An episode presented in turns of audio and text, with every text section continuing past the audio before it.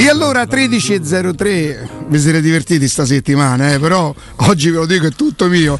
Mister Cosmi, buongiorno!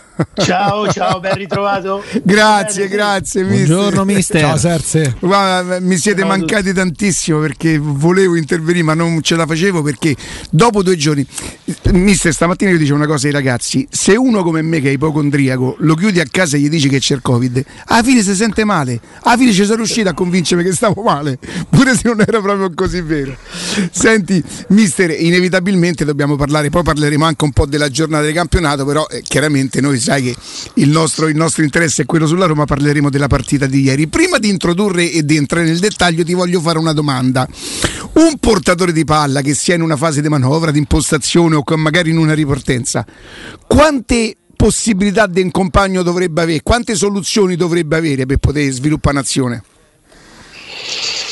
Ma il numero preciso no, perché poi bisogna vedere in che punto del campo avviene la ripartenza o, o chiamiamola così, o in che zona del campo entra in possesso di palla, quindi eh, non c'è un numero preciso, però più opzioni ci sono e, e, meglio è. È chiaro che se non ce n'ha nessuna è costretto, ce n'ha due, una fare da solo o aspettare che gli altri si posizionino. Quindi perché tante volte anche ci sono dei giocatori poco intelligenti che non avendo, ma non per colpa loro, possibilità, la consegnano agli avversari o magari ci sono dei giocatori intelligenti che invece aspettano, si fanno fare fallo e poi magari si arrabbiano con i compagni che non sono saliti, diciamo così. Però ecco, teoricamente più opzioni ci sono, meglio è. Insomma. Adesso nel calcio si parte da tre in su. Ok, mi dici ora, ora cercarli nella partita di ieri diventa un, un, lavoro quasi no. Nella Roma, quante volte ti capita di vedere una manovra che si sviluppa con giocatori che hanno più soluzioni, cioè sovrapposizioni? I, fam- i triangoli nel calcio esistono ancora? Io da do, saltiamo avversario tu Mari, dai. Ma non è solo la Roma, a parte che la partita di ieri è molto molto particolare. Uno ha incontrato una squadra fisica che la mette sul piano anche tecnico, perché poi i giocatori tecnici però soprattutto fisica e tro- giocarci dopo pochi giorni, dopo comunque una partita in trasferta in conference, inevitabilmente qualcosa ti toglie. Toglie a una squadra che ancora non è completa sotto l'aspetto psicologico e quindi un'altra squadra magari più diciamo attrezzata sotto l'aspetto mentale avrebbe rubacchiato la partita vincendola invece, invece ha dovuto fare una partita troppo impari sul, sul, sotto l'aspetto fisico è andata bene per la Roma che poi alla fine ha tirato fuori un pareggio che comunque può servire. Senti mister, eh, alla Roma non dovrebbe essere sufficiente quando incontra squadre anche come l'Udinese, magari la superiorità tecnica non dovrebbe essere sufficiente, no perché? Perché le manca il cinismo, no perché? Superiorità tecnica la Roma la può avere, sicuramente tecnicamente, globalmente una squadra più forte dell'Udinese. Il problema sai, non è nei, nei, nei numeri o in quello che noi pensiamo, e poi le qualità vanno espresse. E quindi se tu eh, non sei dentro la partita col cervello, poi della tecnica te ne fai pochissimo o te ne fai po- eh, niente in alcuni casi. E quindi bisogna, vedere, bisogna mettersi al top di quelle che sono le proprie possibilità, allora la Roma in partite come queste può farla valere di più questo aspetto tecnico, però eh, se tu poi te la giochi che ogni duello diventa complicato arrivare primo sulla palla eh, o se ci arrivi ci arrivi con grande fatica inevitabilmente poi l'aspetto tecnico ha un valore molto molto relativo insomma. però mister a me partite come quella di ieri. Quella di ieri sicuramente peggio. Mi era capitato di vederle già con il Verona mi era capitato di vederle con l'Inter. Cioè l'attenuante del giovedì io lo so che credo di sapere che cosa significhi giocare il giovedì e quindi dispendio fisico mentale le energie. Però non è la prima volta che io vedo la Roma in queste condizioni sì ma tu l'hai visto Milan-Napoli No. L'hai visto? Torino Inter. Io non amo il calcio, amo la Roma, mister. No, appunto, ma però poi anche, pur amando la Roma ti devi fare un'idea anche di come giocano le altre. Cioè, non è che poi ho visto dei grandi spettacoli, insomma, adesso è, è anche un momento del campionato, ma adesso io non è che voglio fare il difensore, perché sapete che No, no, certo, certo. Voglio, voglio essere diplomatico nella maniera giusta, però poi esprimere i miei giudizi, se no è inutile che sto qui a parlare. E quando c'è la possibilità di farlo e quando penso che sia giusto farlo, lo faccio assolutamente, però eh, devo dire insomma che adesso sono partite quasi sempre non bellissime, sotto perché le goleade si facevano prima, quando tu pensavi che il campionato finiva a maggio, quindi c'era tempo per tutto, c'era...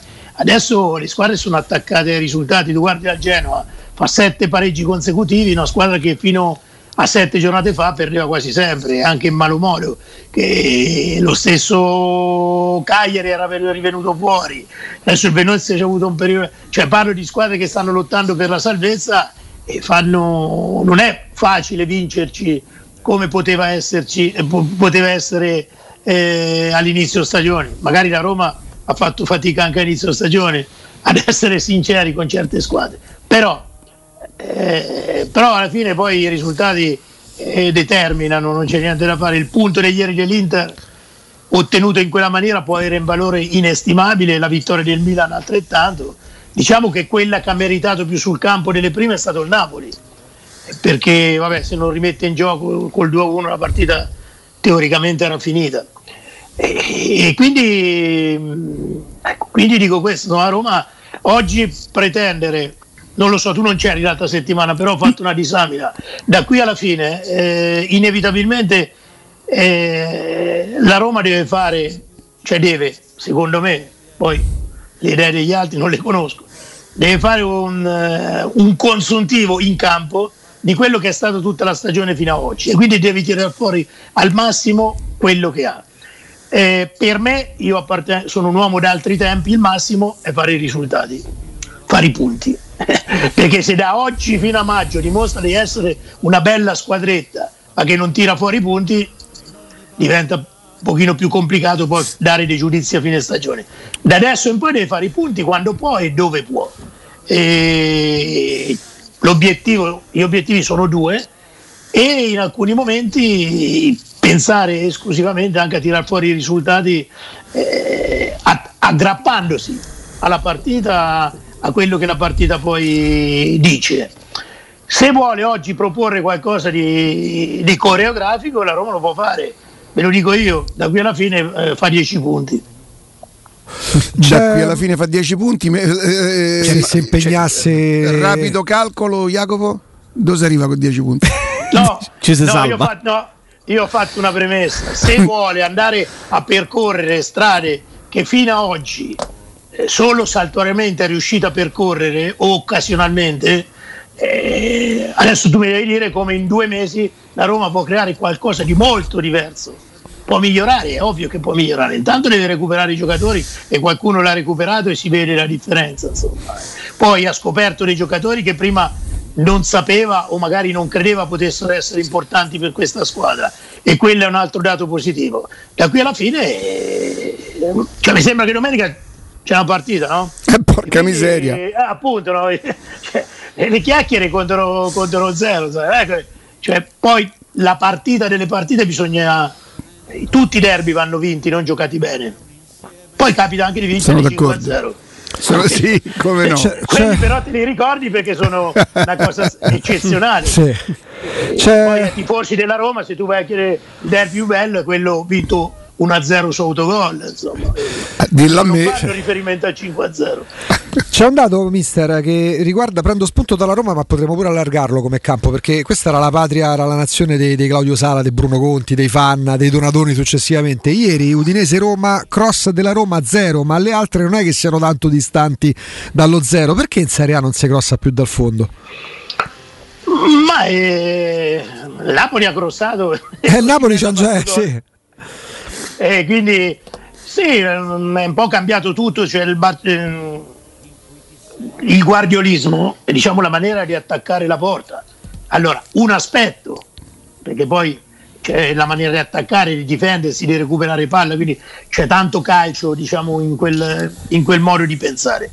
Però difficilmente arrivi in fondo e metti la palla alta, perché i giocatori del Barcellona erano, avevano per caratteristiche. Ecco. Quindi quindi gli altri ci hanno creduto, no? Eh. E quindi, hanno scimmiottato però occhio e croce più che imitato.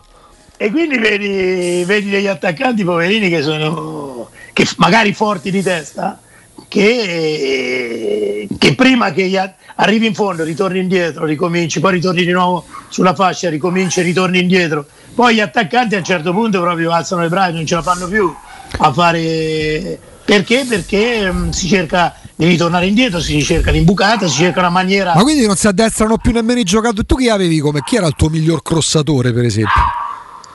Ma crossatore, vabbè, se parto dalla Serie C avevo Tarana, Rinino che erano grandi eh, crossatori, ma c'avevo Zé Maria grosso. Eh. e a Perugia ho avuto dei giocatori mh, mm, bravi, ma anche perché avevo, che ne so, ho allenato Lucarelli, ho allenato Bazzani, eh. eh ho allenato Brisas, quindi c'è cioè, giocatori a quinta che se la mettevi dentro l'area non era eh, bisognava fare la guerra per prenderla insomma e poi ognuno di questi attaccanti aveva certe caratteristiche chi era molto più bravo a attaccare il primo palo chi era molto più bravo sul secondo palo e quindi però comunque sia la presenza c'era e adesso c'è una maniera di attaccare la porta che non dico che eh, sia folle però sicur- sicuramente nasce da quel Barcellona ma però basta guardare gli attaccanti che aveva il Barcellona tranne Ibrahimovic. Quell'anno erano tutti attaccanti tecnici e quindi andavano serviti e cercavano il fondo campo ma il Barcellona arrivava non a fondo campo vicino alla bandierina arrivava a 5 metri dal palo era quello un pochino quello che faceva Zeman eh? perché anche Zeman aveva una maniera di attaccare eh, la porta dove eh, sembravano veramente delle volte che facevano gol tipo calcetto era quello tanto per rendere un pochino semplificare certi concetti. E quindi la figura dell'attaccante forte di testa eh, eh, si è intristita. E quindi, e quindi, chi ce l'ha comunque sia, secondo me è una soluzione in più, secondo me. Però poi dopo ognuno fa come come reputa. Insomma. Mister, mi dici tre concetti di calcio, poi de- de- de- decidi tu se è moderno o antico. Tre concetti di calcio che secondo te alla Roma sono mancati quest'anno? No, ma l'ho detto nella prima puntata, sono costretto a arrivare a Roma, non è che sono mancati i concetti di calcio. Cioè, a Roma manca un giocatore per reparto in grado di essere leader in quel reparto. Stop. Se ci avesse tre giocatori, eh, ho, citato, ho fatto un esempio, Koulibaly che gioca da sì, solo sì. in difesa, eh, eh, Brozovic dell'Inter a centrocampo, Osimen o Vlaovic in attacco ma non parlo di nomi, eh. parlo, io parlo proprio di caratteristiche, giocatori che si caricano a seconda del, del reparto che, che, vanno a occupare, sulle spalle si caricano non il gioco, ma anche la personalità di, di dire, di fare. Di, mm, eh, la Roma ha degli ottimi giocatori, perché Mkhitaryan, perché Pellegrini sono degli ottimi giocatori, però non li vedo oggi dei leader a centrocampo. Magari lo sono attraverso dei gesti tecnici, hai capito? Però io intendo un giocatore che abbia la capacità insomma, di, di urlare, no? urlare in senso fisico, di urlare il proprio calcio. E l'attaccante di trasmetterlo, che... certo. Esatto, questo qui, insomma, anche i difensori. Eh, la stessa cosa. Buon, cioè, la, squadra, la Roma è composta da buoni, ottimi giocatori, però senza dei grandissimi leader per reparto. Se mi dovessero dire eh, costruisci la Roma, prenderei tre giocatori in, in questi reparti. Ma no giocatori, tre giocatori che hanno quelle... Tanto oltre che essere bravi, perché non basta eh, eh, ma di solito quelli che hanno personalità sono anche bravi.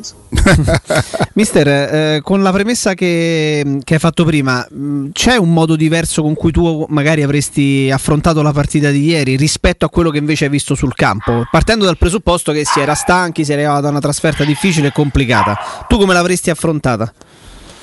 Ma allora, intanto ho visto tutto il secondo tempo e la parte finale del primo tempo, per cui non c'ho un concetto generale su, su tutta la partita.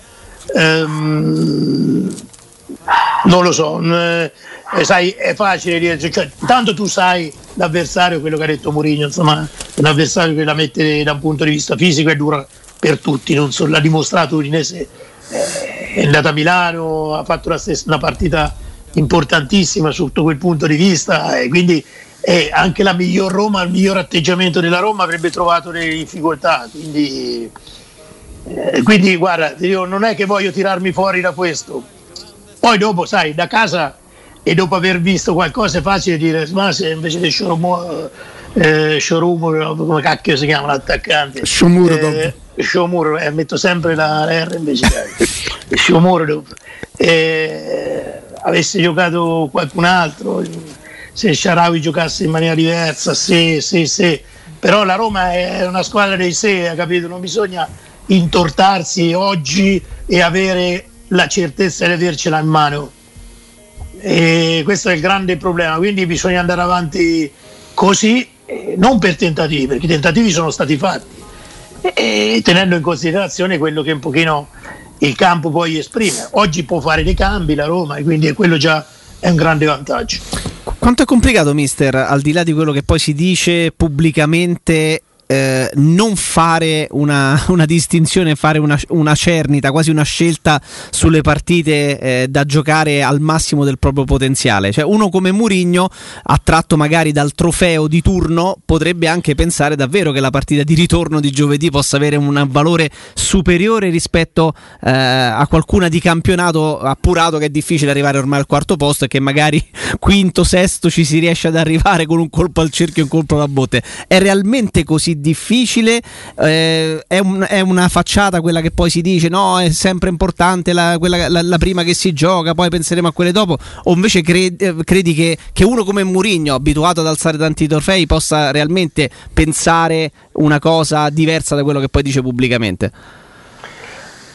Ma intanto eh, se la Roma arrivasse o quinto o sesta, secondo me farebbe un grandissimo risultato perché le 4-5 squadre davanti a Roma sono più forti della Roma e quindi significherebbe aver guadagnato un posto con squadre più o meno del, del proprio livello. Quindi per, per, arrivare quarta quest'anno era una situazione, adesso non voglio dire impossibile, però molto molto difficilmente realizzabile. Eh, considerate a oggi sta fuori l'Atalanta, insomma, che oggi è distante dalla Juve al quarto posto. E poi ci sono altre squadre, c'è la Lazio, c'è la Fiorentina, eh, squadre che eh, mettono dentro un qualcosa per raggiungere quei risultati che non sono assolutamente al di sotto di quello che la Roma ha dentro. E quindi partirei intanto dal fatto che se eh, il primo obiettivo venisse raggiunto, cioè arrivare quinti o sesti, la Roma avrebbe fatto un grande campionato.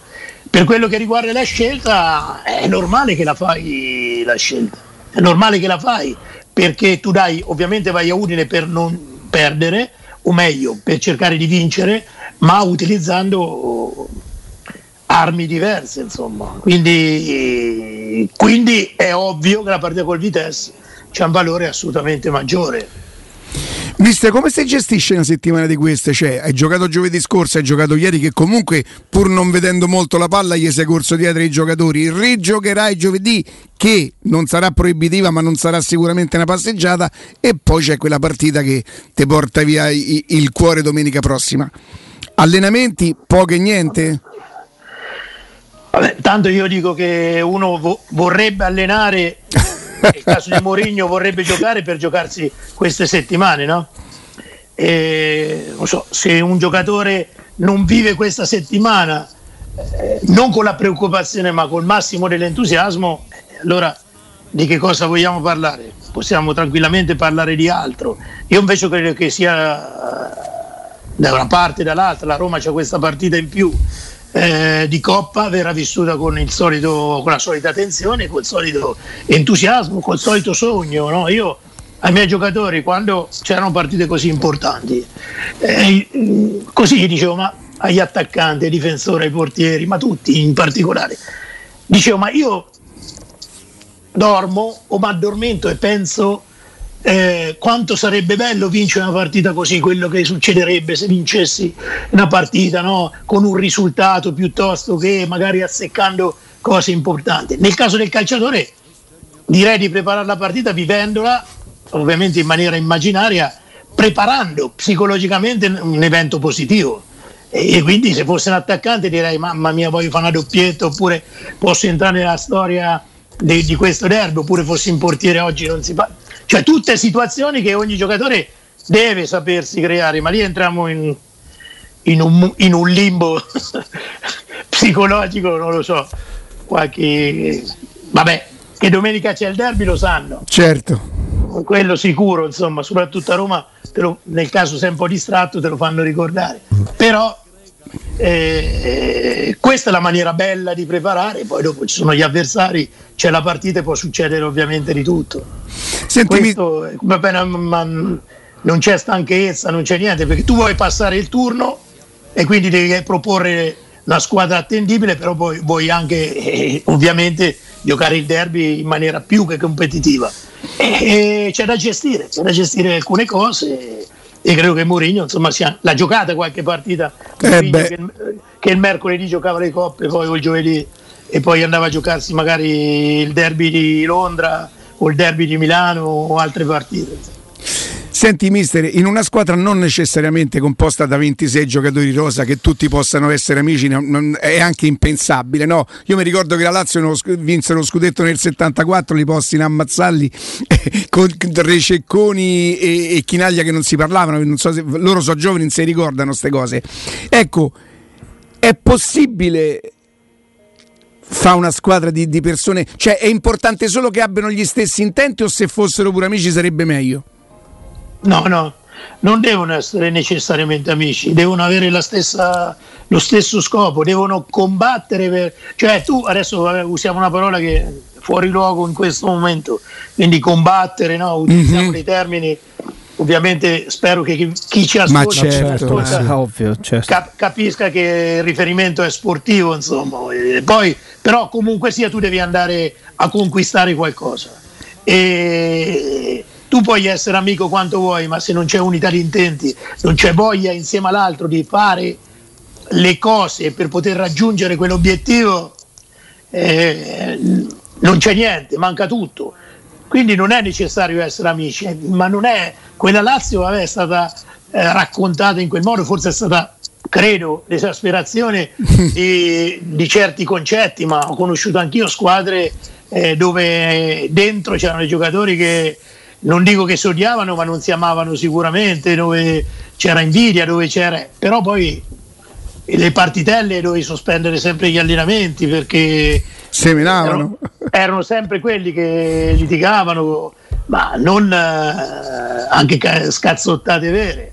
Poi però andavi in campo e non, cioè quello che il giorno prima aveva litigato col compagno se, face, se, faceva il gol era il primo ad andarlo a abbracciare, eh. certo. è, è, è, quello che, che, conta. Poi dal lunedì li di nuovo, non è il problema.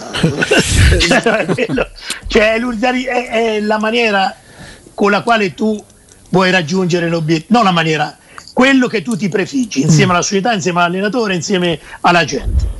È tutto un qualcosa che viene con, con perché certo. anche la gente conta. Eh uno sembra che i tifosi siano influenti, ma i tifosi se fissano gli obiettivi giusti e si mettono in condizioni di dare l'apporto giusto, e ti danno una grande mano. Eh. Non è che eh, sono bandiere, striscioni, contestazioni o esultanze. Hanno un apporto psicologico importante eh, in alcuni posti, in alcune parti fondamentali. Quindi tutti insieme eh, se manca qualche pezzo puoi raggiungere gli obiettivi, ma fai fatica, se ne mancano troppi eh, le annate diventano fallimentari. Sarse, che, che, è successo quando ieri sera uh, Guida ha negato il record al Torino? Eh, ti è venuta voglia di, cambiare, di mettere Netflix, Amazon Prime, cambiare canale? Ma guarda, io sono stato, adesso se voi rileggete le cose, quando venne introdotta uh, la VAR, eh, fui uno dei pochi che si dichiarò contrario, o meglio, mi dichiarai favorevole solo a situazioni oggettive. Eh, molto oggettive, allora avrebbe aiutato perché eh, subire un gol con le mani, eh, magari decisivo in una partita, eh, oppure un metro in fuorigioco, oppure già c'era prima la palla che era entrata sì. o non era entrata. Eh.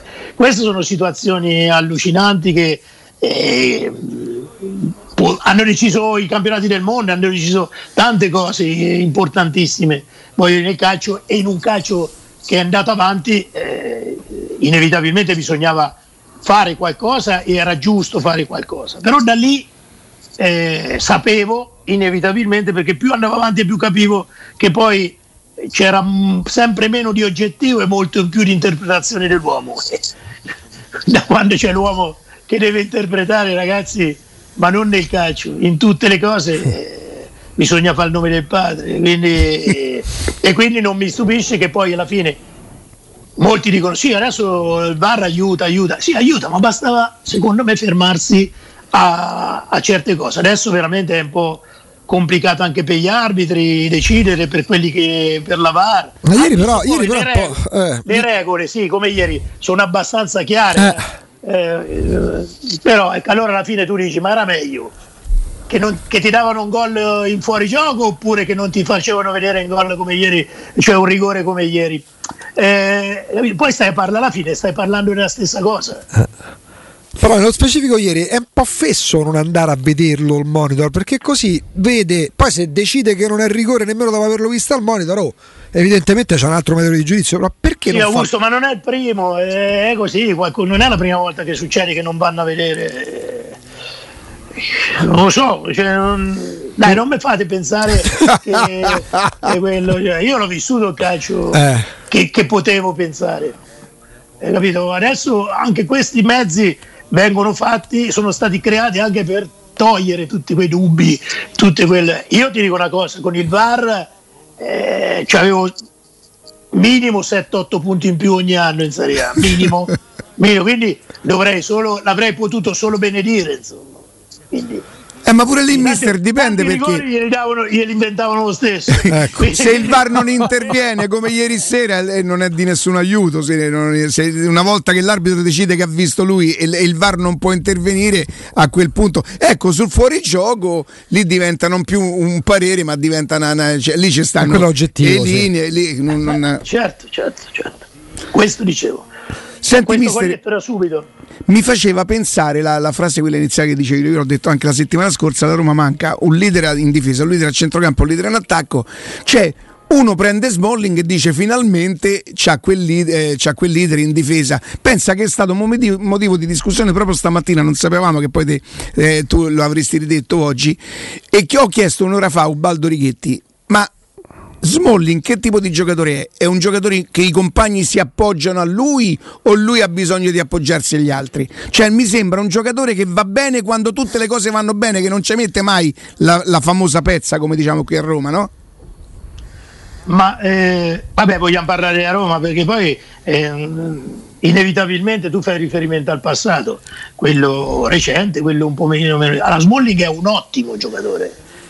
Ehm, spero di farmi capire quello che intendo io di giocatore di personalità nel reparto. Insomma, Daniele De Rossi a centrocampo era un giocatore Eh, certo. che quando stava bene, era di per- quello sto dicendo. Certo. Quello, ma non eh, che ma- poteva fare anche una partita insufficiente, non sto parlando di qualità, premesso che era difficile che facesse. Ma la presenza si sentiva. Però la presenza, lo stesso Geco in attacco quando c'aveva voglia, non quando camminava come gli ultimi due anni, era un giocatore che faceva eh, reparto, un giocatore pur non essendo poi comunque un trascinatore, però lo faceva in una determinata maniera. Ma io penso a quelli dietro, cioè, ma vogliamo parlare Aldair secondo voi?